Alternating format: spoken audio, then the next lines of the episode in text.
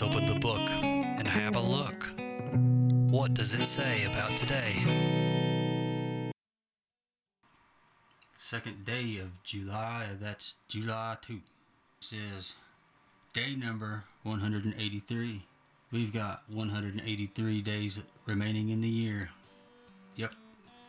It's the midpoint. Let's check in. How you doing? Doing good this year? It's halfway over. Hey, let's go. This 183 days wasn't that hard.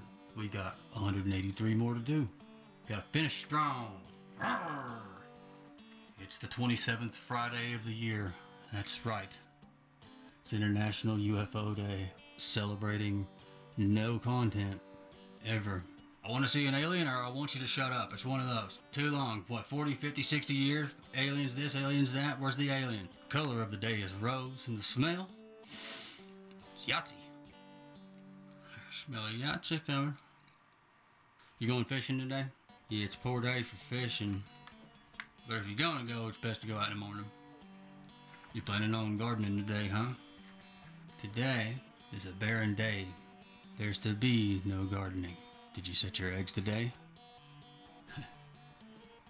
Come on. That's rookie stuff. Today's not a good day to set your eggs. We got that moon just a waning crescent. Up there in the Aries. We got the sun standing tall in Cancer. Cancer's a crab. Often affects the breasts. Watch out for bears if you're going out trading today. I heard there's bears out there. Quick weather, hot. Happy birthday, to Richard Petty. Born 1937. There in Level Cross, North Carolina. Happy birthday to Jose Canseco. Born in uh, Havana, Cuba in 1964. On this day back in 1566, the great Nostradamus passed away, 62 years old. I bet he didn't predict that. And on this day, 1961, Ernest Hemingway decided to check himself out. 61 years old. You get to be 61.